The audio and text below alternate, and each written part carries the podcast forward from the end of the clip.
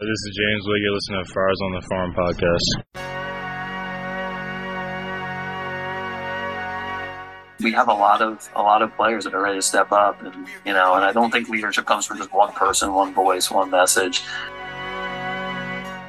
we, we know our players in the minor leagues we know how talented those guys are and they're going to go on to do some really really uh, great things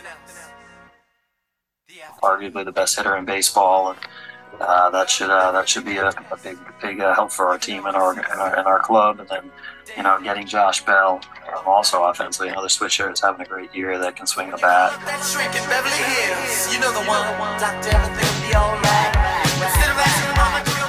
We understand ultimately, you know, I think we're, we're looking at it as, you know, three years, uh, three pennant races, you know, of a, you know, kind of a, you know, obviously one of the best hitters, maybe the best hitter in the game. The elevator tries to break you down. Go crazy. Punch a higher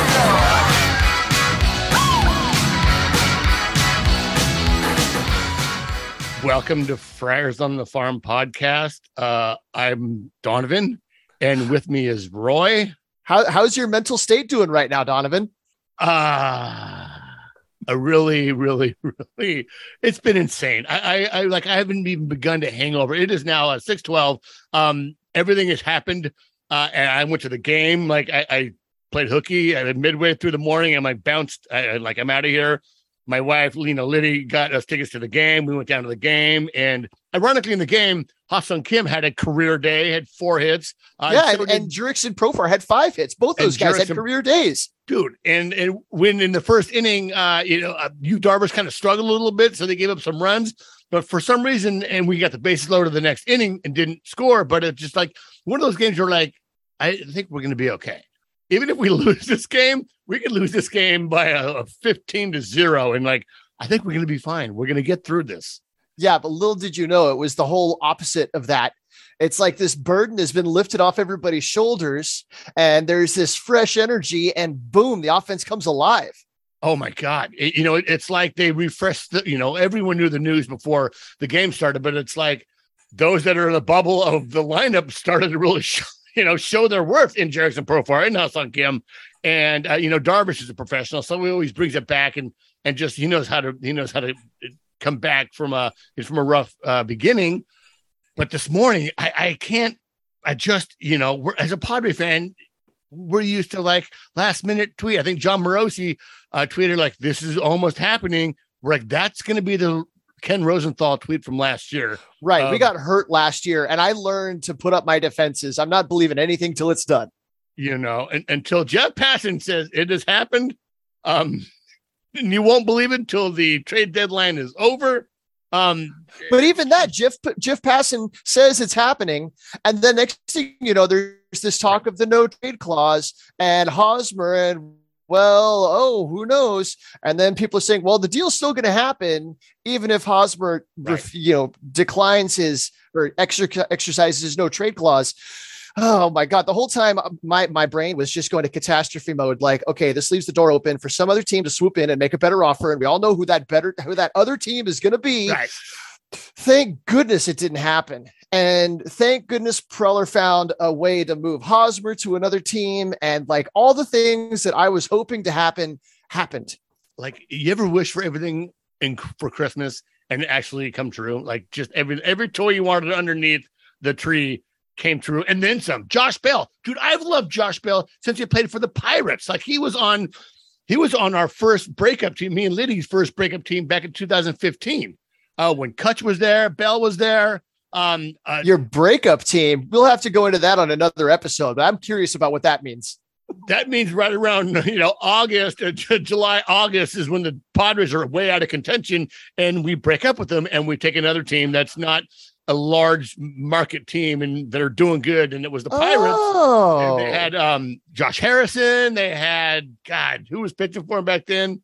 I can't remember, but they were our breakup. Joe team. Musgrove. Yeah, this is I think a little before Joe Musgrove. Oh, okay. But just you know, we never get this stuff, and and I, am sure we're gonna. I'm gonna send this out to the Nat Talks guys, um, and maybe they'll disseminate it because they're gonna hear the um the uh the last interview that will ever be done with uh, James Wood as a Padres prospect. Yeah. Uh, that I did. That's what we have for you, listeners. That's what we have for you today. Last Sunday, Donovan went up to Lake Elsinore and Saturday, and happened to score an interview with James Wood, and you wound up spending what a half an hour with him. Yeah, I'm sorry. It was Sunday. It was. It's been a long few days, man. It's been rough. I'm an emotional wreck. Uh, So yeah, after we, are done going over the whole trade deadline stuff, then we're going to give you the the James Wood interview. Yeah, and, and certainly we're going to give you guys a good background on the guys that you got. And I mean, it absolutely. It's like when we lost, almost like the Padres lost uh, uh Adrian Gonzalez. Like we, that guy just raked. He still is like second or third in most home runs, and he only played there for like four years after come over on the Texas trade. Um, and I can't even remember who we got back. I really don't remember who we got back. But the guy. Oh, it was Anthony Rizzo. Oh, that's right. It was Anthony Rizzo and a couple other guys, and uh, nobody wound up ever uh, turning into anything. Sent Anthony Ross. I think, came Rizzo off. No, no, it was Anthony Rizzo and an outfielder, Ray something, and another guy. But yeah, anyway, But, but certainly, we're gonna, you know, you guys are getting back some really good players, and we'll go over that a little bit later on. But for now, let's just move on with the show and and talk. First of all, uh, the hometown boy Joe Musgrove, uh, East County's finest, uh, signed a five year, five year, hundred million dollar extension with the Padres. Hometown boy. I went to Oklahoma Valley. He, I'm a much older than he is, but he went to Grossmont, which is a which is the nice uh, high school on the hill. Um, he's every every local boy's dream come true, dude. Yeah, this is this is the the the amazing story. You know, he comes here, finally starts finding some success in Pittsburgh, gets traded to his hometown team, throws the first no hitter in team history, and just becomes the local hero. He is engaged in all this local community stuff. He really is embracing the community of San Diego that he's grown up in. And then he's only gotten better. Now he's having the best year of his career. Uh, we were talking Cy Young contender earlier on. Who knows? He may get his name back into that conversation. He's just kicking butt. And now he's here for the next five years. He's 30 years old. So that's essentially a, a, a lifetime contract for him. Right. Um, he is he is a San Diego Padre for life. Yeah. Barring injury, uh, barring anything happening, th- those are the core years of of his uh, playing career.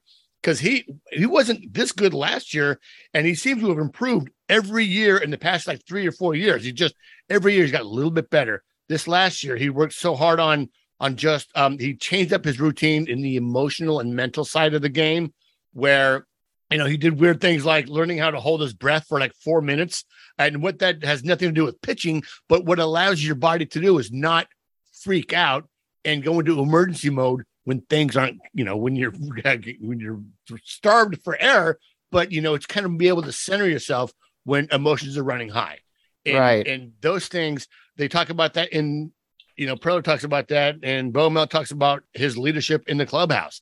Your leadership by not speaking, your leadership by what you do and how you act and how you carry yourself. And that's been said almost every time he comes out of a start. They talk about it in the post game on just the kind of man he is on top of the player. Right. And I see the exercises that he does in the off season. He was sharing a lot of that stuff on Instagram. And it's really interesting stuff that he's doing with these Persian clubs and all this flexibility, working on balance, balance balls, balance boards. Um, and he seems to have this different routine that I'm I'm optimistic it's going to keep him from getting bitten by the injury bug. Right. He's been very durable. So even if his uh, if his performance takes a tick down, you know, as the years go through this contract, he's still going to be consistent. He's going to be an anchor in the middle of the rotation. Um, I mean, I just could not be more excited for Yeah. for that. And so while we were all everybody's hearing all these Soto rumors, this and that, here comes this amazing good news on the eve of the trade deadline, the Joe Musgrove extension. Yeah. And then the next good news.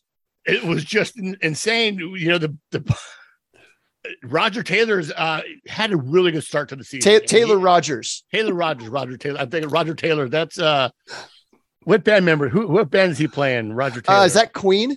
is it, is it- he's a drummer for Queen, right? Oh my god, I think he's a drummer for Queen. Anyways, um yes.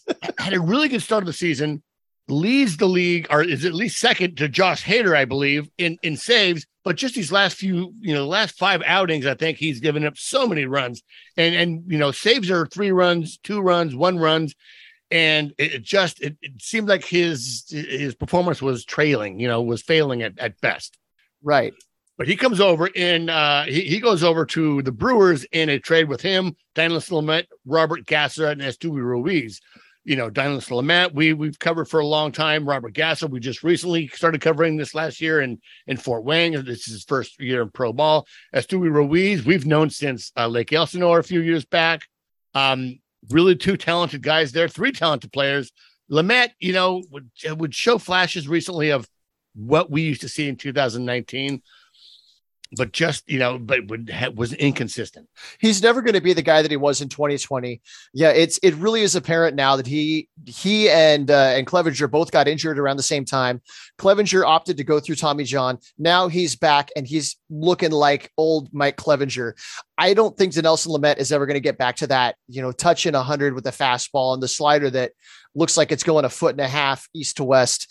It, that's just it's it's not there anymore. But he's still a serviceable reliever. He's he's got plenty of talent. So yeah, he goes over to to to Milwaukee. Um Esteury Ruiz, he was the the hot story all summer on our podcast. Yeah, absolutely. Every week it seemed like he was doing great things, stealing bases, extra base hits, got the surprise call up. Nobody nobody really expected him to get the call up to AAA. And then he next thing you know, he's in the majors and he was holding his own. Uh, but you know what? This this kind of trade, we're supposed to be prospect huggers, right? Friars on the farm. Right. But this is what you do with those kinds of prospects. So Esteury Ruiz, he's never going to be a star in the major leagues. Maybe he'll be an everyday center fielder. Maybe he'll be like a Michael A. Taylor kind of a guy. But I, I don't see him, you know, taking that next step to become Alfonso Soriano, like like people right. were, were labeling him early in his minor league career. So what do you do? You package a few of those guys and you get – the best closer in baseball for this year and next year when the team's doing this all in push. It's it's the right move. And yeah. it, it just it it makes sense. You know and josh hader hasn't gone without his struggles as well. Well he had a couple of rough games. One rough game in particular. There was a cluster there. Um, uh, I I've seen something that he said that he was tipping his pitches a little bit, and he he cleaned that up. Um, apparently, there was some personal stuff going on, uh, something to do with his his family. There was a I something about a pregnancy. I'm I'm not sure, but you know, you never know what's going on in somebody's personal life and how that can how that can affect them you know, in in the game. So he seemed to get through that. The last couple of outings have been really good. And I mean, come on, 98 from the left hand side, and he's almost like Randy Johnson esque with that crazy sidearm delivery. And it's you don't know if he's going to throw it, you know, right down the pipe or put it in your hip. Yeah, right. Well, well, and automatically after that, you see all the Dodger fans on Twitter tweeting, uh, you know, little snippets of uh, Dodgers hitting home runs off him. So you know, it's not a it's not a rivalry. We're not a big deal to the Dodgers, but the Dodger fans, you know, they think about us a lot. Right. Right. well, you know, and you talk about like stuff affecting your job performance, dude. I, I, mean, everything got done today, absolutely that I needed to get done, but it got done with very little. With like I wasn't, my, I just I wasn't paying attention. I knew where I knew what needed to get done. My job isn't that tough, um, so I was very distracted actually doing my job. So I can see when something happens, you know, something big and emotional can affect you. You know, these are human beings you know, on top of that. Right. And we're supposed to, you know, it's, toughen it up, boy. You know, come on, just focus. Sometimes it doesn't happen. A lot of times it doesn't happen. All right. Well, then next on the list is the big one. Juan Soto and Josh Bell from the Nationals for Luke Voit, Mackenzie Gore, CJ Abrams, Robert Hassell III, James Wood, and Jarlin Susana. Uh, this is the kind of trade that us as a prospect focused podcast that we're supposed to be screaming and running for the hills and saying no no yeah. no but i am i am so excited for what Juan Soto is going to bring to this team for the next three years, two two and a fraction a year, and then Josh Bell through the end of the season. I'm. This is a huge pickup on a team that's trying to go all in, and so yeah, it hurts. We're giving up C.J. Abrams, who looks like he may be a star in the making. Mackenzie Gore, who still has potential to become a future ace. Robert Hassell III, that has the potential to become a perennial all star center fielder. James Wood, who draws comparisons to I mean, I've seen Willie McCovey, Willie Stargell, Yeah. Dave Parker. I mean, people throw out some crazy names when they're talking about him. And then Jarlin Susana, who's 18 years old, but he's six foot six, throws 98 to 102 fastball. He's got multiple off speed pitches. So, you know, a, a baby rattlesnake that may evolve into an ace as well. So, this is the Nationals absolutely restocking their the top end of their prospect stack, but it's the Padres making the ultimate all-in push Right. for Juan Soto, who when people draw comps to him, it's just Hall of Famer after Hall of Famer. He's 23. He's incredibly the the baseball IQ is off the charts. That's Fernando Tatis Jr. They were talking to him before the game or between the games, and he was talking about the awareness and how they're always a step ahead in the game. And it's just, oh my god, I'm so excited to see him step in the box tomorrow. I think I think Tim Kurkjian said this is probably the biggest trade in baseball history. This could With the people. amount of talent that's going over to the Nationals and the and the talent in in Juan Soto and Josh Bell coming over to the Padres. You, you um on, on top of the how what a great player he is, the personalities there. That smile is uh, is just you see that smile. You're like, okay, whatever you want, I'm I'm in. You're just like the he's not he's so friendly, he's so personable, he's got personality. And it's not cocky personality like maybe a Josh Donaldson or something like that, you know, or, or Eric Hosmer, I almost want to say, but just that fun young kid having fun playing the game, uh, and doesn't mind having fun doing it. The little shuffle with the with the ball that's inside. oh, I love know, the shuffle. It people don't like it because it's like showing off. Like, come on, kids, stay in the box. You know, the boomers of baseball. But no, not this team. absolutely is going to shine with Fernando Tatis Jr., with with Manny Machado, with Jurickson Profar, and, and the rest of the squad. So let, let me just talk a little bit about the players you guys are getting. Mackenzie Gore, if you guys watch, like we had a lot of struggles i- this past few years. Us Padre fans have known it. You're probably going to hear a lot about it in your local news. Um, your local sports guys are going to talk about it. He has fixed that uh, to some to some extent, and we saw what the first five six starts of his. I almost want to say nine starts, but I, Yeah. I want to kind of back off from that nine. He had Um, an ERA is- under 1.2. His his whip was under one. He wasn't walking anybody, striking out a bunch of people, controlling the game. Yeah. I'm, and it's and I don't think we ever saw his best. We never saw him Right. when he put it all together. One Right. game, he'd have the fastball location. He didn't quite have the feel for the off speed stuff. Next game, fastball lo- command wasn't quite there, but then the slider and the the the curveball were working. Um, yeah, it's just, but he has enough weapons that he can. He always has something to fall back on, and he's smart enough to understand how to how to how to manage all that. And he's only what twenty three, I think. Yeah, same age as he's same age as Juan Soto. That just blows one. my mind that Juan Soto's only 23.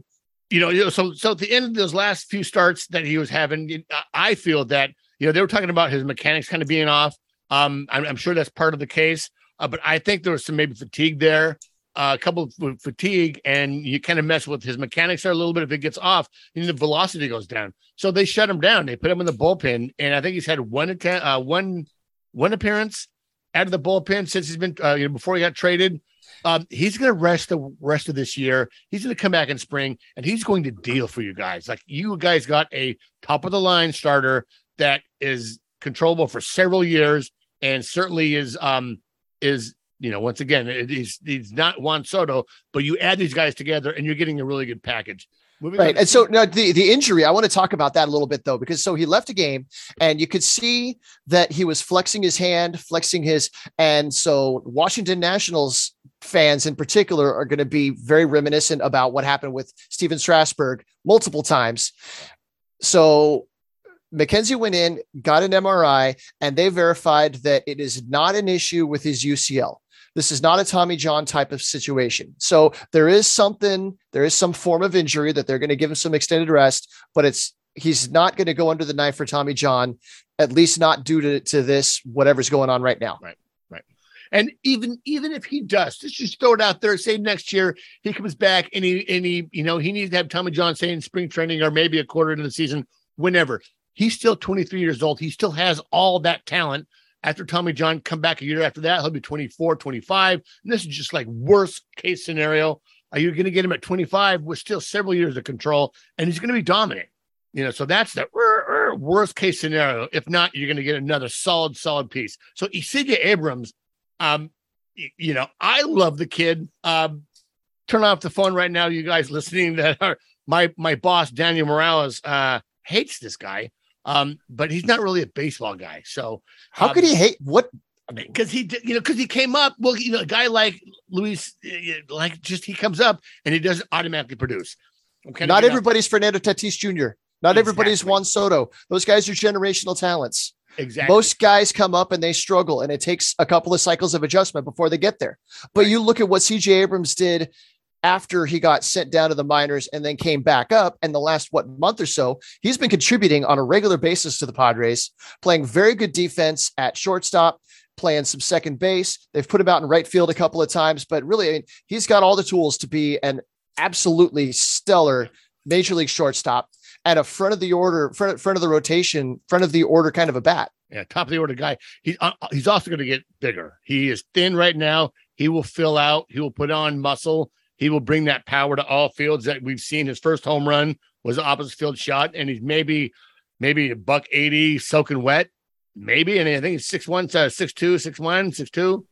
Um, so certainly he's going to be a top of the lineup, everyday player, uh, with certainly with some star potential there. And Right. Mark- It's it- it's the hit tool that has been his carrying tool this whole time. That he's got the amazing bat control, the bat to ball skills, but he also has the pitch recognition and the plate discipline. And you go back to when he was drafted, and you read the stories about how he would uh, practice with his dad in the in the the kitchen of their house. Throwing bottle caps and hitting them with with sticks, Yeah. you know, with all kinds of just doing all these crazy exercises when he was a kid, just to develop that hand-eye coordination. Um, and so you see the fast twitch stuff. He's so he's so quick. He's twitchy, uh, and he's fast on the bases too. He's got near top of the end, top of the line speed. We haven't seen him, you know, become a burner on the bases, uh, but when it comes to taking the extra base, he's an aggressive base runner. He's a smart base runner. He's already pretty dang polished. Really, all that's that's lacking is the the the grown up strength that'll come in the next couple of years. Right.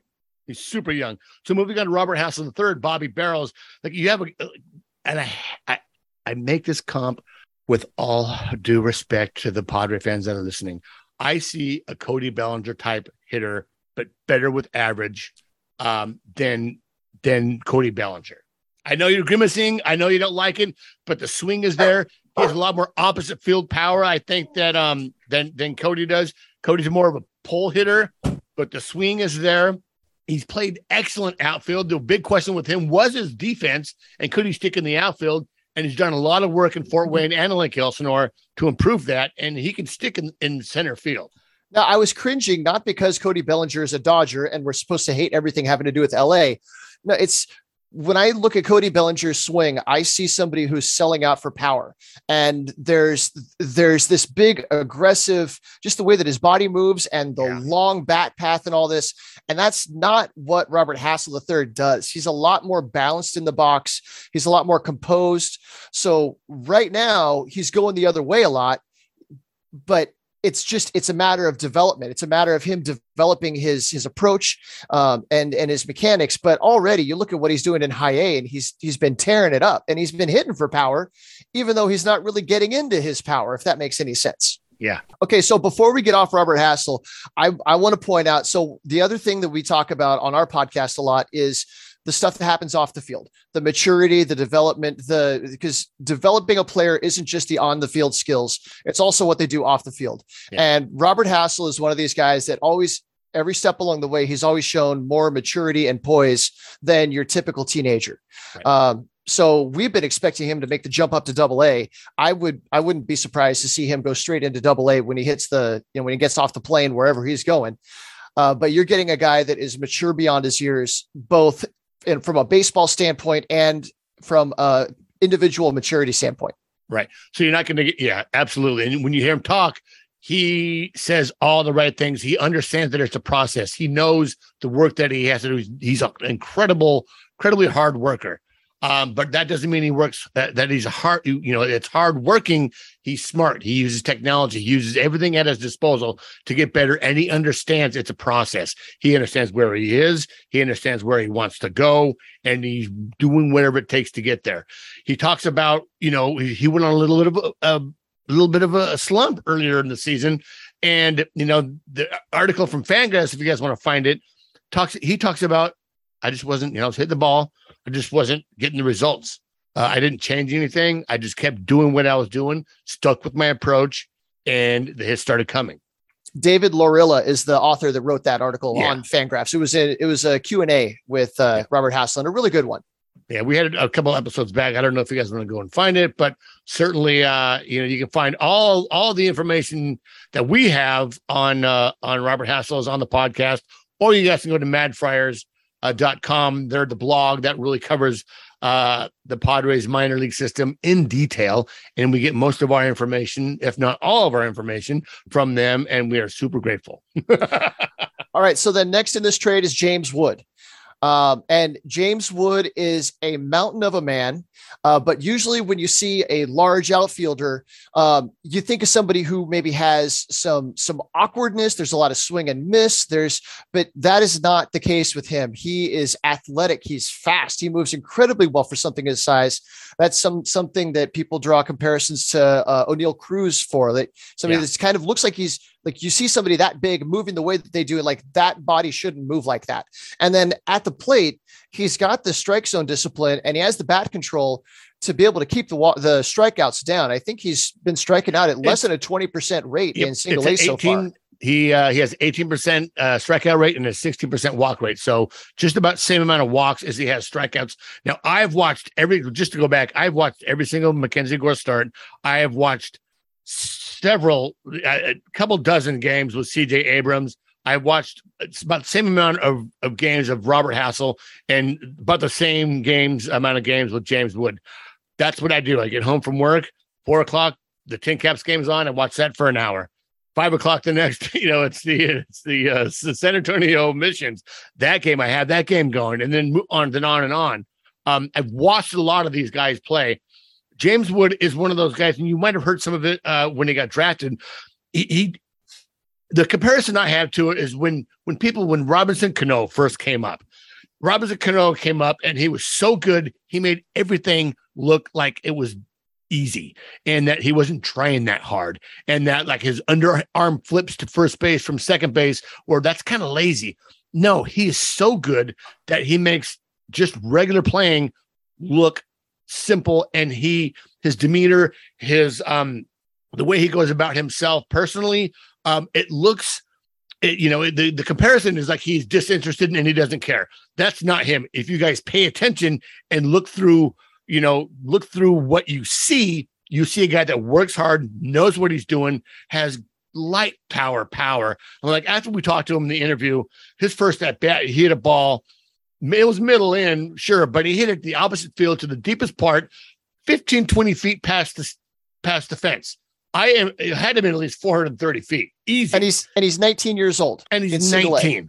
So you guys, when you see this, you you're gonna see a player that you know kind of strolls up. You know, when players come up to the to the plate, when I come up to the plate and I'm kind of like flapping my bat, you know, I'm just kind of getting used. He walks up there like he's walking his dog, man. And it looks if it looks on the outside like he's disinterested, like he doesn't care. But when he steps into that box, you box, you do not want to pitch to that kid because he will hit the ball far.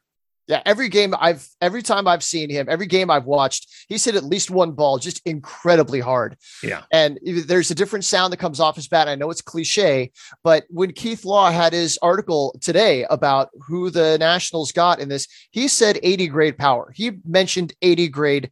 So that's probably raw power right now, you know, in the context of a 19 year old, but he's six foot seven, what, 200 40, 250 pounds, whatever he's up to. No, he's, he's lighter than me. You think he's so? yeah, I, I, think he's 230. He's he's a thin guy, and, and that's the thing. He's he's thin, but I was talking to um I was talking to Eric today at the game, uh, and he was talking about he was he was breaking records with weightlifting in the weight room in spring training.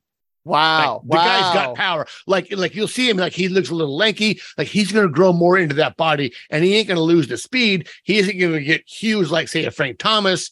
Um, he's gonna stay lean and you know be Willie Mays like.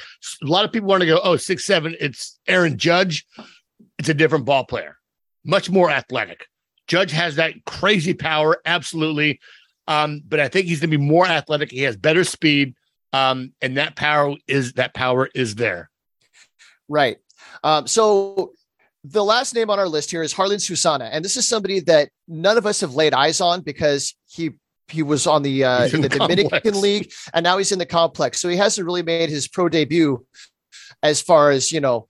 Uh, you know, being on TV Affiliate and being able to, yeah. to, watch what he does. Uh, but he's six foot six, He's incredibly athletic. Um, fastball 98 to 102 miles an hour already at 18 years old. Um, and he's got a full repertoire of off speed stuff. So it's kind of a blank canvas when it could, I mean, he'd be a high school senior this year and he already has this kind of stuff.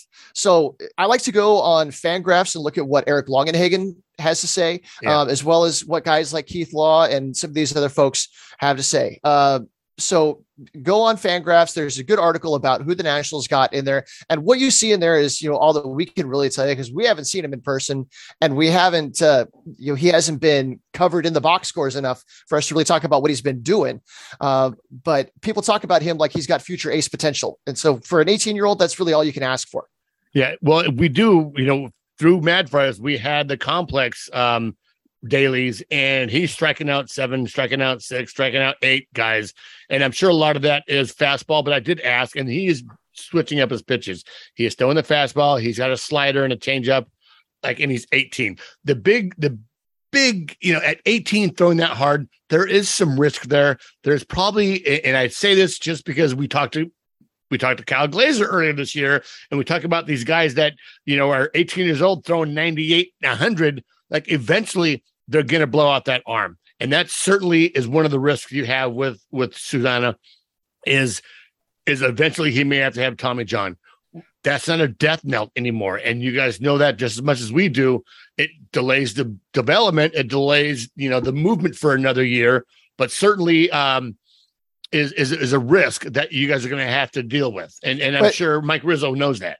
But there's a possible counterpoint. He is six foot six. He's got the long levers and the broad shoulders yeah. and all this yeah. that make it to accelerate a baseball that fast is a little bit easier when you've got that frame. And we don't know how clean his mechanics are. We don't know what kind of condition his body's in. Um, you, that's something that the evaluators, you know, really have to have a lot of looks at a guy to get a good handle on it. Yeah. Um, but again, to your point with Mackenzie Gore, even if he does wind up going under the knife and missing a year, you still have seven years, what six, seven years of, of team control of a kid with just top of the scale tools. Yeah, absolutely. So, um, you know, that's that's the that's the haul you guys got. And we're fans. This is what you know. We're fans on top of guys that follow these guys. So you may you may think of somebody that's hyperbole, hyperbole, hyper, hyperbole, hyperbole. You know, God, damn, don't listen to this, Liddy. You're gonna kill me.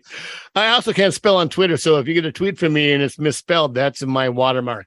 Um, you know, it, it's not gonna make it losing a Juan Soto and you know and a Josh Bell and hating your GM for it and not making any other moves. Like that's the thing. They they didn't do anything else where they could have moved a Michael Taylor, who I I like Michael Taylor uh, as as a player. Um, you know, you could have moved other people to, to go even deeper with into a rebuild. But I think what you guys got here is certainly uh, in a couple of years, because I see Abrams is up now, Gore is up now, Hassell's two years away. I think James Wood is two years away, and Susana is probably three, probably four, 18, probably four years away, five, you know, depending on health, depending on development depending mm-hmm. on how fast they move these guys up. But Woods should be in high A right now. And as soon as uh, you know, as soon as he gets put on an affiliate, I'm going to start watching that just to watch his development. Um, it's just one of the things we do with the podcast is we get to know a lot of these guys. You know, we we did a shirt. You know, we uh, we did a, a fundraiser with Mackenzie Gore. That was our first fundraiser with with Lake Elsinore Booster Club, where we we uh, he had quoted uh, "dominate the day," and um, you know, so I had to work with him with that worked with uh, James Wood and, and Jackson Merrill, two guys that they played travel ball together uh, on a on a shirt to raise funds for Adopt a Minor Leaguer.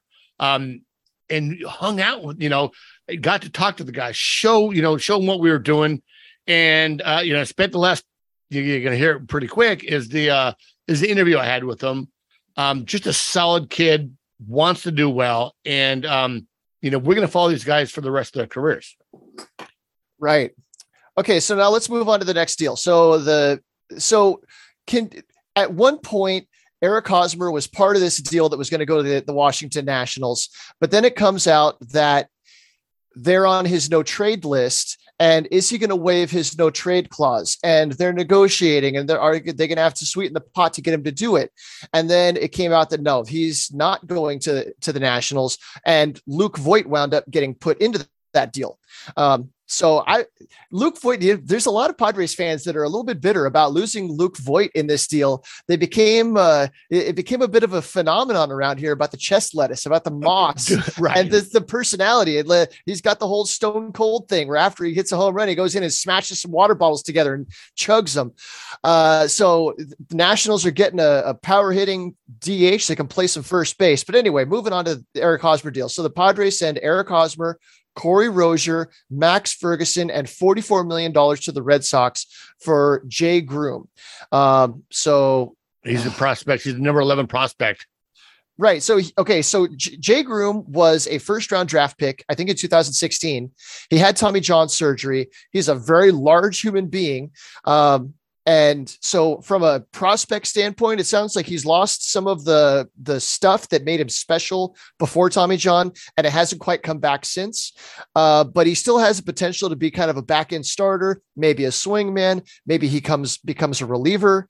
Uh, I'm a little bit disappointed. Disappointed is the wrong word. I'm a little bit bummed to see Corey Rosier and Max Ferguson leave yeah. uh, because those guys Max Ferguson started in Lake Elsinore, made his way up to Fort Wayne. Corey Rosier spent the whole year in Fort Wayne, and Corey Rosier's been having a really good year in Fort Wayne. Yeah. Uh, and then Max Ferguson, one of my favorite storylines to follow this year has been the stolen bases. And so I pulled up the the season uh, leaderboard. Esteury Ruiz still leads all of baseball with 60 stolen bases, and Max Ferguson is in third place right now with 55. Wilderd Patiño of the of the uh, Diamondbacks organization has passed him at 58, but still two of the three top base stealers in all of baseball were in the Padres org, and now they're no longer in the Padres org. Well, and Max Ferguson, this is his first year in affiliate ball. Like this right. is his first year in yeah. affiliate ball. Um, and, and, so in spring, nobody really Max Ferguson right. wasn't a name that anybody knew, and he's put his right. name on the on the the the board for sure. Yeah, certainly a second or third round pick. Um, the, the funny thing about him is he's smart. Like they had some of the they had some of the rules, you know, in low A up in Lake Elsinore. Um, so what happened was is uh, the pitcher threw over, and he got back the pitcher not knowing what just not maybe forgetting the rule or or just what whatever happened he threw over again. Now the new rule that they're testing out in a ball is you can't throw over a third time. So after you throw over once you better get him that second time or and that's what he did. He knew after the second throw over that he he's going on the next pitch. Like he so he just ran on the next pitch and he stole a bat. Right. And as soon as that guy and he does a lot he, you know the bat is, is coming along uh, their bat still kind of lags, you know, average wise, uh, but he has a great plate discipline. He gets a lot of walks, and that walk turns into a double because he steals the second base all the time. And he's not afraid to steal third. And he steals it on the pitcher. He steals it with the speed. And he's just one of those guys that's going to disrupt people on the base paths. Now, he has been playing, he was playing shortstop a lot in Fort Wayne but he was also playing a lot of outfield. So he can play both. He can play center field. He can play out. Uh, he can play center field. Sorry, he can play shortstop, second base. See him at first base as well. Like he's be could be one of these like multi multi utility guys. Uh, and if the bat comes around, and this is really his only his first year in affiliate ball, uh, with plenty of room for development, plenty of time for development, uh, he can certainly be a um, you know an everyday player. So what was it when he was in high school? He played outfield, and then he went he went to Tennessee, and in college, then they asked him to play infield, and he learned how to play second, third, shortstop. And then he got drafted, and we're all thinking about him as an infielder, but no, no, he's been an outfielder most of his life, and he can just he can do pretty much anything. And it sounds like the speed isn't necessarily like top end 80 grade speed. Right. It's that he he knows when to be aggressive, right. and so he's stealing because of his aggressiveness, not necessarily because of his his raw speed. Yeah. which is kind of the Baseball, same thing that we saw with the Stewie Ruiz. Exactly. The speed is there with him, and there's also the baseball IQ, knowing when to do it, knowing when not to do it. Um, and those things are you can't really teach those. You can't teach speed, obviously, but the you know the the intangibles, the the baseball IQ is there. So there's lots of lots to like about Max Ferguson. Corey Rosier, a little bit younger, came out of high school. I think out of Texas. Was it at Texas? He came out of. Um, has 13 home runs in high A in his first year in affiliate ball. Yeah, plays all three outfield positions. Yeah. I think he came from the Mariners in uh, in an offseason trade this last year. I think you're right. Um, so while we're on this topic, okay, so this is the Eric Hosmer trade, and the so Padres fans, we were I personally, I've been ready to see Eric Hosmer leave the Padres one way or another for a while, and I was wondering how they're going to do it. And somebody kind of explained throughout the idea that if they could find a trade and then pay the remainder of his salary, that it would reduce the uh, competitive balance tax hit. And I never really understood that.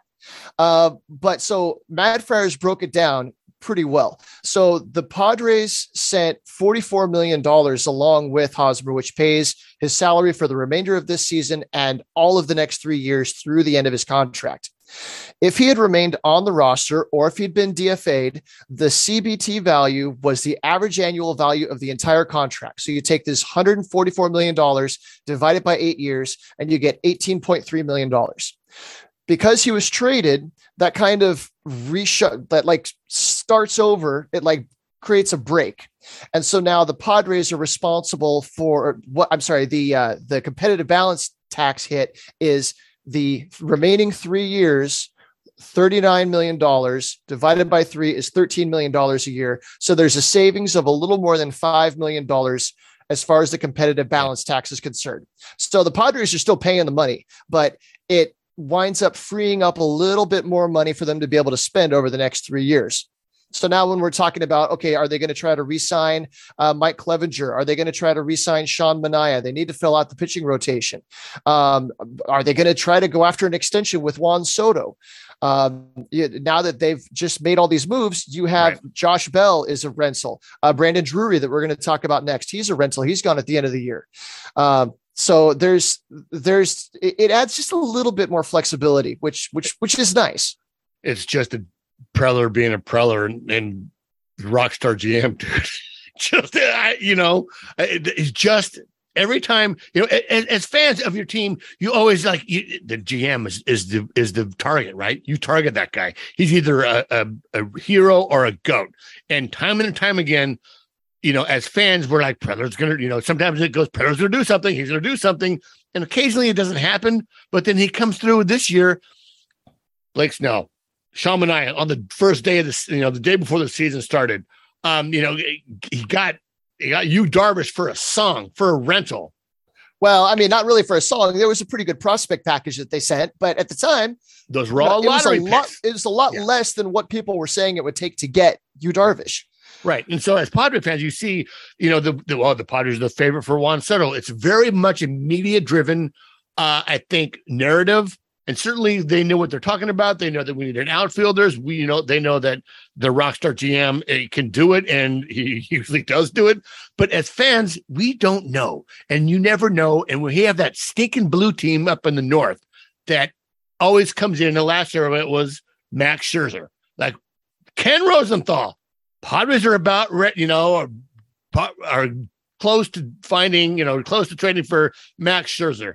We're like, hell yeah, let's go. Oh my God, rock star. And then the rug got pulled out from under us, And then the, like Lucy with the football and Charlie Brown. oh my God. So now this year, I was already prepared. Like, nope, I'm not buying any of this. I kind of talked myself into it a few days ago that he's going to go to the Cardinals and because they can put together a better prospect package and they've got the money and this and that. fool me once, shame on me. Fool me twice, not going to fool me again. Absolutely. So, you know, we, this has happened and we're still as fans. And I think the whole fan can speak for the whole fan base is like, yeah, that's Preller being Preller. That's what he does. He he pulls a rabbit out of a hat. He pulls a rhinoceros out of a thimble. Like it Well, just and plenty of these have missed. Yeah, he sent some good players up to Seattle, including Ty France, and got back Austin Nola. And Austin Nola has been okay. He's been Right. doing a good job. He's not quite what we all had hoped. Meanwhile, Ty France goes on and he's an all-star this year. He's the the stud pow- hits for power, hits for average, playing great defense at first base. And we're like, oh, and then we look over what we have at first base. Kind of, I wish we could have had a do-over on that one. So they're not all winners, but you look at what happened today, and like every single one of these trades makes sense for the team right now and for the immediate future. Absolutely. So then moving on to the Jay Groome. So we got Jay Groome, the Brandon Drury. Like I, it's like this 240, like 230. I'm like, okay, let's just look at Twitter again. Game's going on. We're winning. Good. What the hell, Brandon Drury? Liddy's like, who is that? I'm like, I, I thought he was a pitcher. I was thinking of, uh, I was thinking of another Drury. Uh, look at Brandon Drury. He's having a career, a little bit older guy, having a career year. Um, plays a lot of in, you know, plays one of those super utility guys. Can play outfield, can play infield. Um, spells, you know, a Ha-Seong Kim or um, even a Jurickson Profar on occasion. So there's going to be some fight for some playing time, I think, there because the trade deadline is over. But we've added this guy. I think you can you can put him in the uh in the DH spot. Yes. That's what I'm looking at. So, okay. So he was, so Preller was hoping to send Eric Hosmer to the Nationals. That didn't happen. And then they wound up taking Luke Voit instead. And it sounds like there were kind of like contingency plans. Like if this doesn't happen, if Hosmer doesn't ex- exercises no way, no trade clause, then this is the guy that you're going to get instead. Okay. Well, now that opens up a void. We have a DH spot that's open power hitting righty, righty hitter. Now, okay, Brandon Drury, right-handed hitter. He's already got 20 home runs on the season. So he kind of takes the void that that Voit left as a DH, the power hitting righty, but also he plays pretty much every position on the diamond. And who's the guy on the roster right now that can can do that? Matthew Batten. But he's the end of the roster guy. You're like late Right. inning dip. But now you've got a guy that can DH and do all that stuff. So I see him kind of taking both of those roles on the roster, kind of actually giving the roster more flexibility. Because now rather than having a utility guy and a guy that's a bat only, you got you got the best of both. both best of both and and we love matthew batten we've had we've had him on the podcast we've you know we he's done incredibly well in aaa uh, in the Pacific Coast League, it's kind of tough to evaluate talent, and I think this is the same case with every team that has a team in the Pacific Coast League. Like you can hit 400 in the Pacific Coast League and come up to the major leagues and just stink. It's just that difference in, I think, elevation. I think where they play, also ob- obviously with the quality of pitching uh, and play in the major leagues. Uh, but Matthew, we love him a lot. I think he's going to get another opportunity. Um, I'm not sure if he's a free agent at the end of this year, but if he is, I'm sure he's going to get another opportunity with another team, and he could be a everyday journeyman type player if you give him the chance. I think of somebody like Jace Peterson. That he's wound up going on to have a nice long career, can play all around the place. Um, Just a steady, consistent guy that does everything well. Yeah. Uh, but Brandon Drury, if you go back in his career, and he came into the league in 2015 uh, with the with the Diamondbacks, and he kind of was that guy early in his career. Got on base, had a little bit of slug, uh, but then the last couple of years, he's just unlocked a whole different level. Um, so this year he's batting 274, getting on base at a 335 clip, slugging 520, which is way over anything he's done in the past. So maybe the the power is reflecting a little bit on the parks that he's played in. He's coming from Cincinnati, Yeah. Great American Ballpark is a bandbox. All the NL Central ballparks are known to play a little bit smaller. Uh, but even if that power is a little bit of a mirage, he's not a like super fly ball hitter. He's a line drive hitter. Yeah. Uh, so I I think the bat is gonna gonna play. Um, so you have a little write up here if you want to run down that. Yeah, so the righty hitting uh, Drury, who will turn 30 on August 21, can play third base, second base, and both corner outfield spots. Has mashed lefty pitching this season, slashing 309, 346, 670 with nine homers and 97 at bats. He's hitting 274, 335, 520 with 20 homers and 92 games overall. Right. Now, so he has played, he has played shortstop this year. Um, he hasn't played center field in his major league career, but yeah, all around the end, he's played first base too. So you can put him anywhere. And that's what uh, that's what you know during the post game they were talking to uh, to Bob Melvin about you know what can you do with these guys, and he's trying to say, well, I need to focus on this other game that we have going on today. But you can tell that in the back of his mind, he's been swirling about, okay, what can I do with these guys? What kind of different lineups can we put together? Um, because um, now you've got balance between righties and lefties. You bring in Josh Bell, that's a switch hitter. You've got Jurickson Profar, that's a switch hitter, uh, and it, it really makes for a, a whole bunch of different things you can do with the lineup, both offensively and defensively. Well, and, and if you listen to so right before we started, uh, five thirty was the pod. It was the uh, presser for it. Sorry, was the presser for AJ Preller, and he talked about talking to Bob, letting him know what's going on, him know what he's trying to do. Um, and so Bob, he's like he threw out some kind of some lineups, kind of tweaking with it, working with it, and and he said something like Bob was like, "Yeah, I can I can work with this." I can I can work with a Juan Soto. I can work with a Josh Bell. Like we can get all these guys plenty of playing time, um, and that must be fun as a manager. That you you guys that are listening here that maybe you know not be fans of the Padres or whatever. Um, we've had succession of succession of brand new managers going all the way back to Bruce Bochy.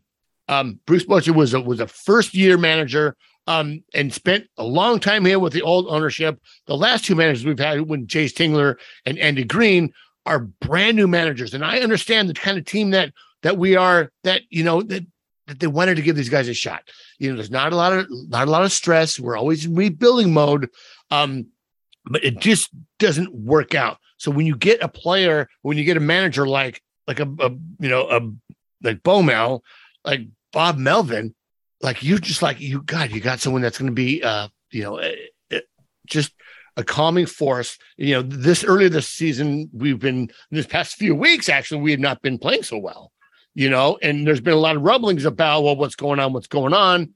Um, through that, you have a manager who goes, "Eh, this is you know we're not playing well," and he's been very frank about it in the presses after the games. He's like, "Wait, we got to play better. We got to tighten up the defense, and we got to hit better." He keeps these guys accountable, but in a way that's professional and that you understand that he knows what you guys are going through as a player and what what he needs to get done as a manager. And that's huge that's huge. Um with last year with Jayce Tingler when the team wasn't doing so well there became some dissension a little bit in the clubhouse you know all that prestige value with Eric Hosmer I kind of just was thrown out the window because he wasn't dealing with it. And Jayce Tingler being a new manager, you know, maybe a little intimidated with these with these high dollar players, with these guys that are established, maybe didn't know how to address those things, maybe didn't know what to do, uh, and kind of let it fester. And we went on a on a historic collapse. Right. So you have Bo Mel with with like all the toys. He has all the toys. He's like, never had a roster like this to play with. Uh, could you imagine? Just like anyone would say, "Oh my god," you know, it, it's it's insane. It's really insane. It really is. okay. okay. So, so I, one other thing that makes me so with Bob Melvin, if if you're a young player and you're going through one of your first slumps of your career, say you're Jake Cronenworth, you have a really good rookie campaign, and then you're going through this season where he kind of he started off real slow. Real slow. And if you've got Jayce Tingler looking at you going, I believe in you. I believe that you can still, you know, you're you're fine. You're going, well, who does this guy this he's a rookie manager. What does he know? How how how much are you going to buy into that? But when you've got Bob Melvin with 20 years of managing experience saying, "Look, I've I've seen this before. What you're doing is working. It's just the results aren't happening. Just stick with it work through it." It gives you a little bit more confidence. Like, okay, this guy believes in me, and and you, it gives you the confidence to continue working through it rather than letting yeah. the the doubt seep in. And what happened was is Jake Jake stayed in the lineup and he made the All Star game. He made the All Star game. Yeah, we got about we got about nine minutes left. Um, before this meeting goes again. Apparently, I only have 40. God, I don't know how long we've talked. We've talked for a long time. Um, I want to real quick before we we pass it off to James Wood, um, just talk about you know every trade deadline, every professional player, you know that hears their names on on Twitter, on in the media. Um, there's that anxiety. I think um, Mike Hammond tweeted it earlier, and I'm sure I heard some of it today. I didn't. I didn't get a chance to listen to any of um, um, Adam Jones has been coming on our local radio station uh, every Tuesday and doing a couple segments talking about the game, talking about what's going on. He talked a lot about what was happening when the team was struggling, uh, how you deal with that as a player and as a coach. Um, but we're talking about the, the stress of of what's going on with these the minor league guys. Uh, when I was Sunday, I went out to talk to James Wood. Jackson Merrill's parents were there. And uh, you know, through the Damage Duo campaign that we've had, I've been able to contact those guys through Twitter and DM them and talk to them and get to know them. So they show up. And after James, we wrapped up with James, he and said hello because they've known each other real well. I went to talk to them, and they're like, "Yeah, it's it, you know, it's stressful. It's stressful as a parent. We love the Padre organization. Um, talking to to James's mom, we love the Padres organization. It's a great organization. Um, and but there's anxiety there. And you heard it from Robert Hassell when he's doing his interview with the Tin Caps. It, you know, it's like duck on water to the media.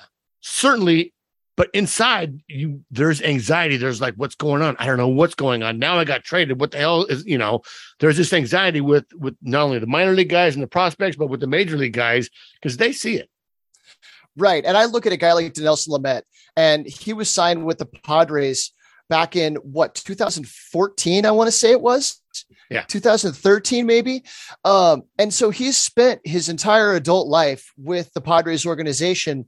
You know every coach every trainer every teammate has been you know, it's a family at, at a certain point. point and now he's got to he's got to pull up his roots and go you know find a new a new future in this case with the brewers organization and that's that's not easy for anybody right, right. it's almost a so, wilmer flores situation right right so we did. We skipped a little bit. At, so we mentioned Brandon Drury. He was traded. The Padres sent Victor Acosta, shortstop. He's one of the more electric young talents that the Padres have had in their organization. He just started making his debut in the Arizona Summer League this morning or this this summer, making putting up some good numbers, uh, impressing people. But he's he's young and incredibly talented. And then the last deal, uh, the Padres sent outfielder Brent Rooker, who they got from the Twins before the season. Uh, they sent him to the Royals for catcher Cam Gallagher, and Cam Gallagher is kind of a career journeyman for a catcher. Uh, that tells me that gives them a little bit more depth in case something were to happen to Nola or Alfaro. You have an experienced defense first catcher that's ready in AAA to step in who's got some major league experience. That's what that tells me. So that if something happens, they aren't calling up Luis Campusano and whatever question marks come up with him. They're calling up somebody who can keep the stability, you know, keep the the pitching staff on the the straight and right. level. Right. It would be nice to see maybe if Cam uh Cam can maybe do a little mentoring uh, down there. I know Webster Rivas was the was a backup catcher for a while down there. Now he's in Double A, but maybe Cam Gallagher could come over and you know mentor some of the finer things that you know that Campusano really has to work on, um, right? To, to to become a you know a top you know become a major leaguer really. And they do have Brett Sullivan that's also on the 40 man roster. Uh, he's down in El Paso. He's more of a bat first but catcher first base type. So there's good depth at the catcher position right now in the Padres organization. Absolutely. Well, so we have talked an awful lot. Um, but what we, we haven't talked about is the Chipotle gift cards. Yes. Oh my God. See, okay, we, we got five minutes left. So here's your time to tell us about that. Well, I, I gave the cards away. So what we do here is with the Damage Duo campaign was we sold did a picture with with uh with Jackson Merrill and James Wood. We sold a bunch of merch. Uh, every penny of it went towards this. Uh, well, we gave three hundred dollars to adopt a minor leaguer, um, and the campaign was paid for by the rest of the fans throughout the country um, that just you know that support adopt a minor leaguer. I was able to go there, give uh, 30 20 dollar gift cards to uh, to the Stockton Ports, which is the low A affiliate of the Oakland A's. I'm sure they're appreciative of, and they were very appreciative of. I gave them a little speech about Adopt a Minor Leaguer. For you guys that are listening still, go check out Adopt a Minor Leaguer. Spread that news in your online communities. It is a huge resource. Then I went over to the, you know, after talking to the Merrill family almost till game time, um, I ran on the field and gave the cards, uh, got with Terrence and gave the cards and took some pictures. But those guys mentioned uh, about Adopt a Minor Leaguer. And one of the new guys in the bullpen is like, yeah, I do it. So he gets sponsored by someone uh, from Adopt a Minor Leaguer. Is he um, the indie ball guy? The the older? No, the guy was right. I, am not sure. The guy next to him was the tall guy. Okay. Um, I, I, can't remember his name, but I, I think he was the indie ball guy. So what okay. Adopt a Minor Leaguer does is they they connect fans with with minor league players that want to be sponsored, and sponsorship is it can be anything but a gift bag every month, every week. Um, it, it can be cash. When we had Chandler Seeger, Lydia and I, we spent like 150 bucks a month. Now, 150 bucks a month to us, to you, I mean, I mean, it's a lot of money. Don't do not get me wrong. I am a food service manager. 150 bucks. I had to make some choices, you know, but to him, it's a lot. It was huge. And when we talked to him on the podcast, he was like, "Oh my god, it made such a difference." So that's what he does um, with Adopt a Minor Leaguer on top of these Chipotle gift card giveaways. Uh, we do it here for for the Storm. He has several other people. Um, he just did Winston Salem and the other another team. I can't remember who they were. But if they were to pay a decent wage, we would need Adopt a Minor Leaguer. We wouldn't have to raise funds. I would sell these T-shirts and and use to you know to to support another charity or some other way to support minor leaguers. But since Major League Baseball does not treat these guys like the commodities that they are, or they treat them like commodities and not like you know, the professionals that they are, we have to do things like this. We have to have adopt a minor leaguer. We have to have advocates for minor leaguers and more about baseball. So you guys that are still listening to this that don't, you know, that are other fan bases, look those organizations up, support them if you can, and talk about them on your podcast, talk about them on your blogs. Um, spread the word because if you love the minor leaguers as much as we do, it would be easy to do. It, it's easy to do. Now I understand the balance. You uh, you're you're going to pass that along to Terrence Tucker, who runs Strikeout for a Cause, and there's going to be something involving both them and the team that's going to benefit everybody, right? Yeah, yeah, absolutely. And then with the rest of the money that we did have, I was able to buy five buckets. That's about was it like 500 packages of sunflower seeds and three buckets of double bubble, which was like 1,300 pieces. So with a minute and 34 seconds left, that's what we did, and we raised about about 900 bucks. Uh, right now, I have $67 in the in the account. Um, I told the Merrill family what I'll probably do is if we do it again next year, um, you know, that 67 bucks will go towards whatever we do. And ironically enough, we had 100 bucks left over, or we had 100 bucks from the uh the uh weathers report shirts that we did with Ryan Weathers a couple years ago. So you guys that are still listening to this podcast that don't listen to us normally, that are from other affiliates, these are some of the things that we do just because we love to do it and we want to support minor league baseball. We want to support our guys and we want to support minor league baseball as a whole. So with that, I'm going to give you the interview that I had with James Wood. Enjoy that player. He's a solid dude. It's a real fun interview and stay tuned for that.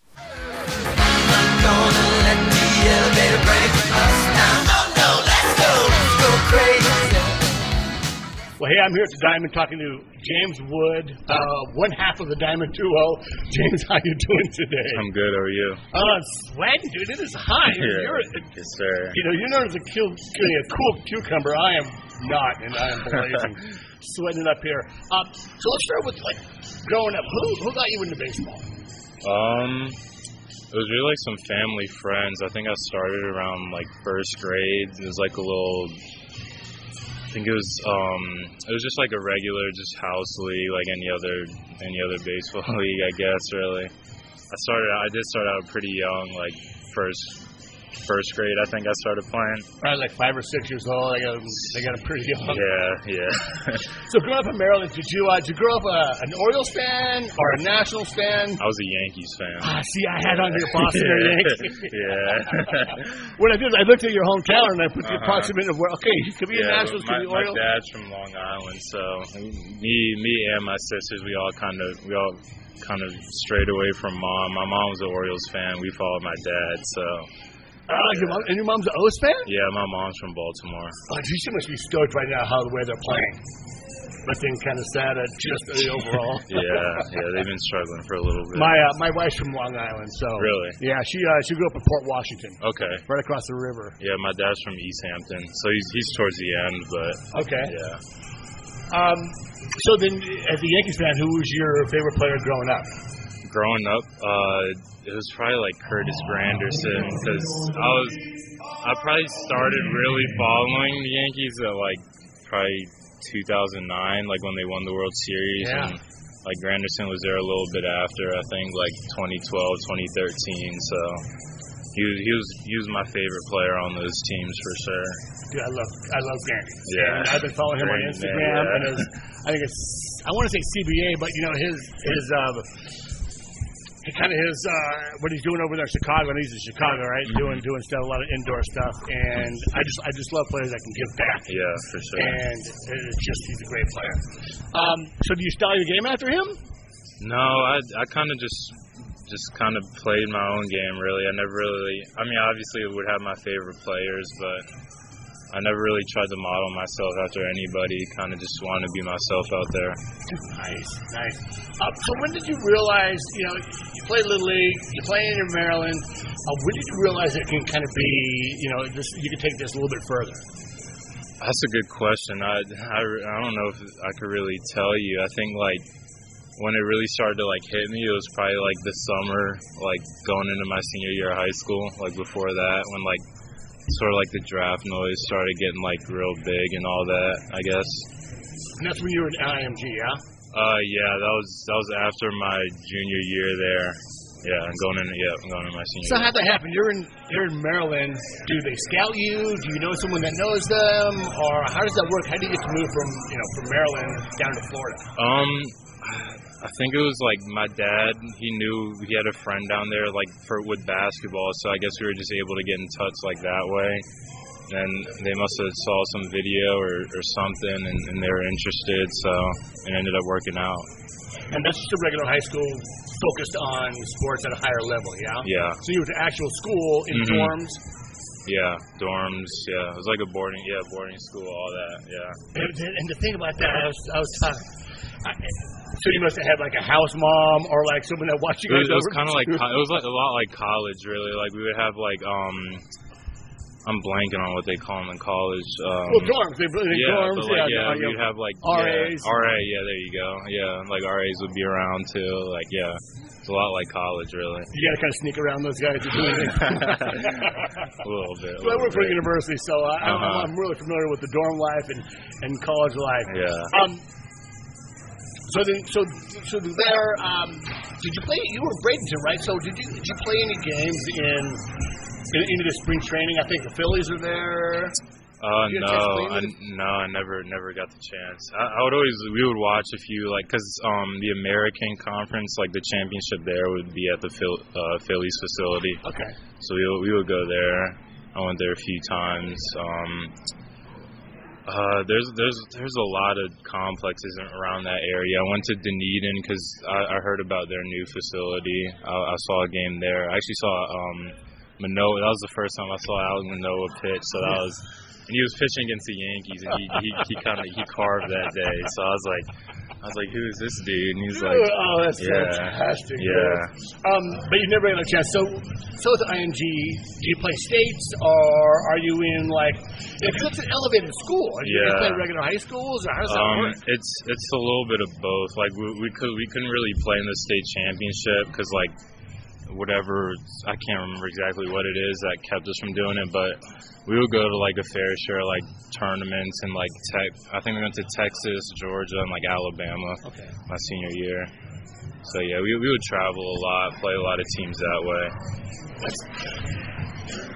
Do they, you know, you know, a lot of a lot of those guys don't necessarily get drafted for, for pros, but they do go to college. Yeah. Do they do they do a lot of uh, like high like college prep classes? Are they kind of advanced learning yeah, there as well? Yeah, no, they do. They do a really good job of getting people ready for. I mean, then just the next level in general, whatever it is, whether it's college or or professional baseball. Do do you have like a media training or even just like how it's gonna be like in the minor leagues or even in college? I mean, we would- we had like a media guy, so like, I don't. It wasn't really. I guess you yeah you could say like media training really honestly yeah Don't let weird guys from podcast. like be wary of those dudes. Um, so who else who else got drafted in your class? um from IMG Yeah. uh Mason Albright and then Drew Gray and then Drake Varnado he got drafted but he didn't he didn't sign so it was Drew Gray and Mason Albright were the two that signed and we we faced Mason Albright a little earlier this year he was with Inland Empire so Did you catch up with him? Isn't that kind of cool? How, how small Yeah, the, yeah. community is. yeah he's from Maryland too so that's always yeah Did you play against him in Maryland? No, I, I never got the chance there. But I, it was funny because we, we would play each other all the time when we were like 12 and 13, and yeah, and like because the two teams we were on, we were we, would- we would just play each other all the time. So I, would, I ended up playing him a bunch of times, and that was that was back when he was a hitter too. So that was pretty funny too. Well, you know, and that's that's kind of thing. I, in, in my rec league, I, I play on a team, but when it comes to tournaments, it's it's guys from all my division I play Yeah. against, so it kind of becomes like a competition and a kind of bragging rights. Really. Mhm. Yeah, a little bit. What um? So and he's pitching, right? Did did you get him or did he get you? Um, I mean, I, I, I got only one for three off him, but honestly, the hit was it went. it's like a little dribbler to like third base. So I would say he got me. He got me more than I got him. But In the book, though, it's a sharp line driver. yeah, yeah, it counts the same. So yeah. So what what, uh, what attracted you to, to Mississippi State? To Mississippi State, yeah. Um, yeah, it was really just like the fans, the atmosphere, and like the coaches. I really, I really just love the environment there. Did anyone else? Was anyone else you were looking at any other colleges or? Um, there, yeah, there's like a few other schools, but like Mississippi State was was by far like my favorite. Uh, I really just when I went there, I, I I was able to see a super regional game, so I saw that and it was it, it made it a lot easier, really. It was on. They're constantly in Yeah, in the in the college World yeah, Series. yeah. All right, so you got Maryland, you got Florida, you got Mississippi. Dude, what is it with you and humidity? I don't know. It's warm weather. I can't. I can't really avoid it. I guess. So then, what are your thoughts on snow? Uh, I, don't, I don't like it. Yeah, I right. hate, I hate snow. it, it's it's cool for like the first day, like when it when it like looks all pretty, but then like it gets shoveled and it's like all on the side of the road and it gets dirty and it's it's just I'm not a big fan really. It's, it's nasty. Yeah, I grew up in San Diego, and it's just not. Yeah, no, I'm not a fan. Right, and I visited my mom as a as a sixth grader in Minnesota for Christmas. Ugh. And Yeah. like ever since then, like I don't do skiing, Yeah, snowboarding, of like everything. The snow looks good on television. Uh huh. All right, so you played basketball and you played baseball. Kind of how how did playing basketball kind of help you improve our healthy game playing baseball? I mean, I think it's it really helped me like become like the athlete I am today. Whether it's like running, changing directions, like even jumping, just in general, just like it's it's a lot of things that like that I probably don't even realize like that playing basketball just really helped me out with baseball. It also kind of gives you a break from baseball. Yeah. These days, everyone's like, you're playing Yeah. high school ball, It's tough you're playing playing it little yeah, year round, just like year your whole round. yeah, And a lot of, I think a lot of kids get burnt out. yeah for Like sure. just playing so much and having For sure. push you, push you, push Yeah. you. So getting a different look and, and kind of another skill set, I, I think is really good for Yeah, it's for for, sure really important. Yeah. Plus, AJ Preller is a basketball guy. Yeah. He plays some high level basketball. Have you played with him yet? No, I've I've heard a lot of stories though. I, I've heard he's I've heard he's the real deal. So It's it's kind of he's kind of a legend in San Diego, but people are like, dude, who's here? Uh, you know, or Yeah. someone post on Twitter, some short guy was out here playing. Said his name was AJ Preller. yeah. Um, what- what's an extreme training, dude? You'll like Uh huh. They, they get they get in there early though. I don't I don't know if I could if I could if I could beat them there though. They get they get in there early to get the uh, yeah. They play a lot too. So I heard like in spring training he's hit at 4 a.m. games, like that is, Yeah. dude, that's Yeah. I don't know. Middle of spring training. I don't know. First week Right. maybe mini camp. I might be able to get out there a game or two, but towards the end I don't I don't know. All right, dude. Let's talk. Uh, let's let's talk draft day. So you had a pretty good idea that you were getting drafted, yeah? Um, yeah, I, I think I obviously knew it was like a, it was a possibility, but I think like it was it was up in the air for a little bit. So Did you guys have? Uh, do you have all your family there? Or are we just not doing nothing? um, it was just like my like my immediate family, like my sisters, grandma, dad, mom. Not nothing too crazy. Did you have the spread? Did you guys have a caterer or nothing like that? Did anyone cook? I can't even remember honestly. I can't even. I couldn't like tell you. two years ago. yeah, it, feel, it feels like forever ago. Feels like a long time ago. I can't even tell you. Time, yeah, it went by quick. It's already a year, so. So they call your name, and I'm sure they call you. Obviously, they call you before, Mhm. and the, the deal's in, in place. They call your name. Just did the house erupt? Uh, it was just, yeah, we were just relieved. We were just like, yeah, just like, thank God. Yeah, it all it all ended up working out in the end. It was it was just it was a real stressful like month, just few months heading into the draft. So it was yeah, we were just happy it all worked out, happy it ended well. And, So were you doing showcases, or you just kind of staying home, staying Um, sharp? for the most part, I was like, I was I was in Florida for a little bit, like a little bit after the school year, and then like I did, I went home, kind of just like relaxed a little bit. I, I had a few workouts, I, I went to those and all that, so it, it wasn't too crazy. I was just like, I was I was working out, obviously, like just making sure I'm like, yeah, just ready for yeah whatever whatever would, would come up, showcases or workouts, all, all kinds of stuff. So you know, it's it is stressful. It's a big decision, right? Yeah, for sure. You- You're, you're, you're betting on yourself in one way, and I'm sure there's money involved, obviously, but like, you know, education is huge, and I'm sure Yeah. education is huge in your house, where it's like, son, you gotta, you, you know, not your parents saying, son, they like, you know, you got to Yeah. it's your decision, but like, do they really help you with that decision? Um, yeah, I think I think they obviously like guided me like for sure, but like at the end of the day, I think they did a really good job of just like staying really neutral and just like letting it be like my own decision, not really put like sticking their heads into it. Like obviously, like I said, like they guided me a lot and they they helped me a ton throughout the process, but at the end of the day, they kind of just let it be my decision. And So it kind of helped your help having your dad that's playing professional sports, yeah. yeah, for sure. Right after they called her name, did you say like, "All right, now the work real, now the real work starts"? Yeah, yeah, you kind you kind you of got a get job. one of those. You got yeah. a job now. Yeah, yeah, that too. But yeah, like obviously, like the draft is like it's a big deal. It's a huge accomplishment, but really, it's like the only, it's only the beginning of like your professional journey. So All right, so you walk in, you walk in the clubhouse.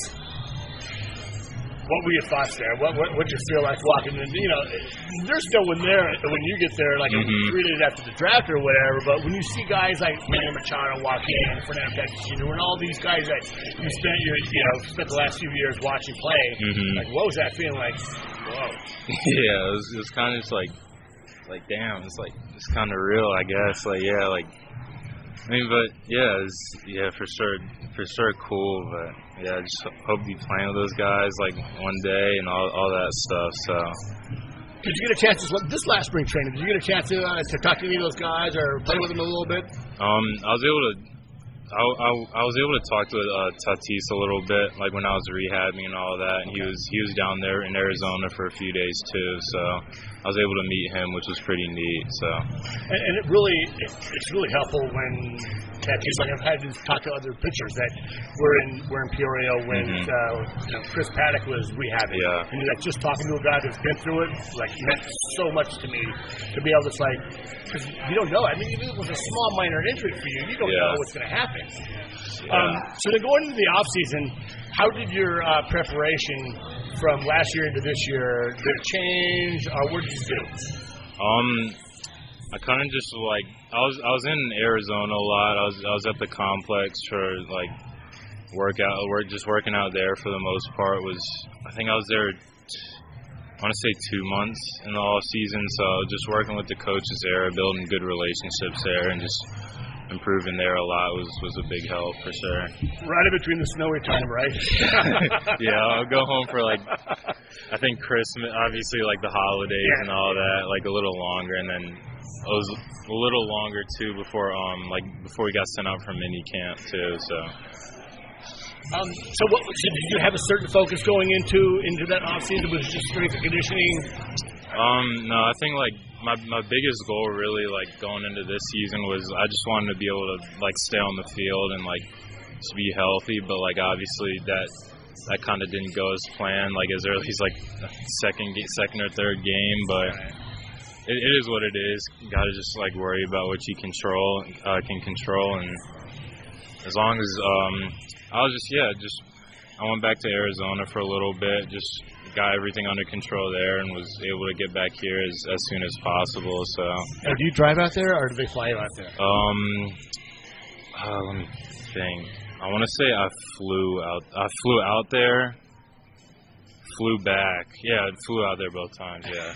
Because I don't, I don't drive yet, so I don't have a car. So You don't drive yet. no, Yeah, you're in, you're in Maryland, you're in Florida. yeah, I was. Uh, yeah, yeah, I was I wasn't home for too long, so I wasn't able to get get things under control there. But it is what it is. Right, right, right, right. So Yeah. uh, this last off season, you got together back with Coach Griffin, yeah?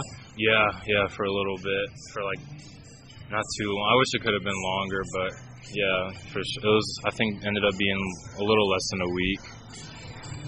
Okay. So then going into this year, you wanted to just stay healthy. hmm Um, let's kind of move on into the season. So, like, I was here in one of those games where you got called on a time violation, and, and I, saw, I was I was in the camera well, and they're like, you're like, Yeah. what? Like you're out because you had two strikes on you. Yeah, it's a strike, was- right? uh, yeah. Did did the league tell you guys? Was it posted, or like did you guys know, or did you just? Yeah, I think can't remember when it started, but like I know earlier, like the first few weeks in the season, like they would have the clocks up, but it, like they weren't really enforcing it yet. But later in the season, they started to, and like obviously, like it was a little bit like getting used to, honestly, getting used to the bases too. Even like Yeah. when I was here, I like went back to Arizona, and like the the other like the normal size base like looked like like this big. Oh, those So are yeah, those yeah. are the, Little, little pizza right? boxes, yeah. I got three pizza boxes out there. We'll, we'll say hi to them in a little Yeah, bit. yeah, we'll- the Merrill the Merrill family is Yeah, here. stop by. Um, so, the, but they did let you go. They did, they let you guys know, right, that that was happening. Yeah. Um, so, so what do you think of that? What, what do you think? Was it nine? I think it's nine seconds. You have to get back in the box in nine Yeah, seconds. at nine seconds. Kind of. What do you What do you think of the pitch clock? What do you think of, of the the hitter's clock? I mean, I- I'm not gonna lie. Like for me, it it doesn't make a whole lot of of a difference because I, like I I got pretty used to getting back in there pretty quick. But I think like not, I don't know. I just think there's sometimes like in the situation, like in certain situations, like the game kind of Calls for it, right? Yeah, like yeah, you don't. Yeah, like some it it, it goes both ways. I think sometimes it's good, like obviously like speeding up the games a little bit, but I think like bottom of the ninth, like two stride, like three two count, like I might I might want a little little extra time if I already used my timeout. I might need a little extra time to like get my thoughts or whatnot. yeah, and kind, but of, and kind of the same thing with, with the pitchers. Like, yeah, like sometimes they don't even have time to really shake off or anything, so it's it's tough sometimes. I remember but- when, when MLB Network first started out, they were playing games back from the 60s, and dude, pitch got thrown, ball thrown back, Mhm. pitch got thrown. Yeah. Like it was like bap, bap, bap. It was real fast. But now, Mhm. obviously, the game has changed, and and there's so much more involved in, in going in, in everything. Yeah, it's so let me, uh. Chess match. So yeah, absolutely. Um, so how's tech help? How's tech help you with your uh, you know, with making adjustments this season? Um, I think the technology is like really nice. Just just going up there like first at bat, just say like this dude today. I haven't really, I never faced him, but I, I have like a good idea of like what what how he will most likely attack me, like what his pitches do. So it, it's a big help for sure, especially like when you really haven't seen a guy that much and all that. So. So you have been here for a while. You've seen a lot of these pitchers, and they've seen a lot of you. Have you noticed them pitching you differently, or do you kind of have an idea now? uh, Um, a better approach. It de- it really depends on the team. Like s- like obviously like some certain teams will have like their certain philosophies. So like usually like depending on the week, like I'll I'll, I'll have an idea of like how I'm gonna be pitched to and whatnot. So Well, what I noticed was at the beginning of the season, they were throwing you low and in, low and in. hmm And you were swinging over a couple of those pitches, but soon after that, I saw you. You started taking walks. So Mhm. one game, did you walk like three times? yeah, I Like, they think there was stopped a few weeks ago I walked I walked four times in one game. I was I I don't even think I took the bat off my shoulders for any of them, but it is what it is. Just take the walks on. We like on base here, so you got to be patient. I mean, eventually they'll, they'll give you some to hit too. So They don't put you on. You'll still bag. that's yeah, that too. So you got 15 bags this year. Is that? Uh, did you have a goal going into the season, or you just want to? Um, 20, 20 was one of the goals, 20 bags for sure. But I think I think we could for sure push a little 25, maybe. we'll see, right, but all I don't know. We'll see. All right, so I've seen I've seen several of your home runs. We just talked about that low inside pitch. Most guys pull those pull those pitches. I see you hitting them to center and left center. Is that you just allowing the ball to get deeper in the zone, or, or what's your approach there? Um, usually I just I just want to be on time for the fastball and try and put a good swing on it. And usually, as long as I hit it hard, I'm not too concerned about where it goes, whether it's opposite field, center field, or pool. So. Dude, I, have seen a couple of tanks, and it's like, holy cow, you know. Um, how, how's working with uh, with Coach uh, O'Sullivan? Uh, we love Pat here. Yeah, and Pat he, he keeps it real simple and and yeah, Pat, I, I love hitting with Pat. He, he's he's great. He's been a big help for you sure. Know, it's funny. We're uh, we're looking to move, potentially to move to Clarksville, where he's from. Really? I'm dying to talk to him just to have just interview him. Like, hey, yeah. so what's Clarksville about? Uh-huh. You want to talk baseball? Like, no, I want to hear about Clarksville. uh, it's just north of uh, Nashville. Uh huh. Yeah, Tennessee guy. Um. Okay, so let's let's, uh, let's, let's kind of move on. We're almost done here. Uh, you're super chill and you're really relaxed. And I see that on the field.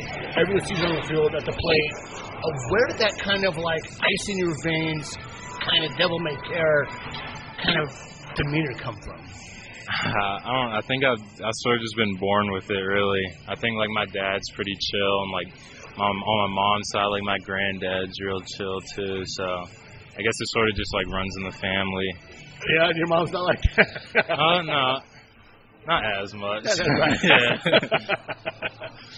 All right, so you did the Gammas Duo fundraiser with us, which we appreciate, and um, I found these posts on Twitter where uh, you were you you gave a signed jersey to a player to a, to a young a young kid, and then I saw another one on Twitter that was um, Woods on Deck Circle. Do you want to talk a little bit about that?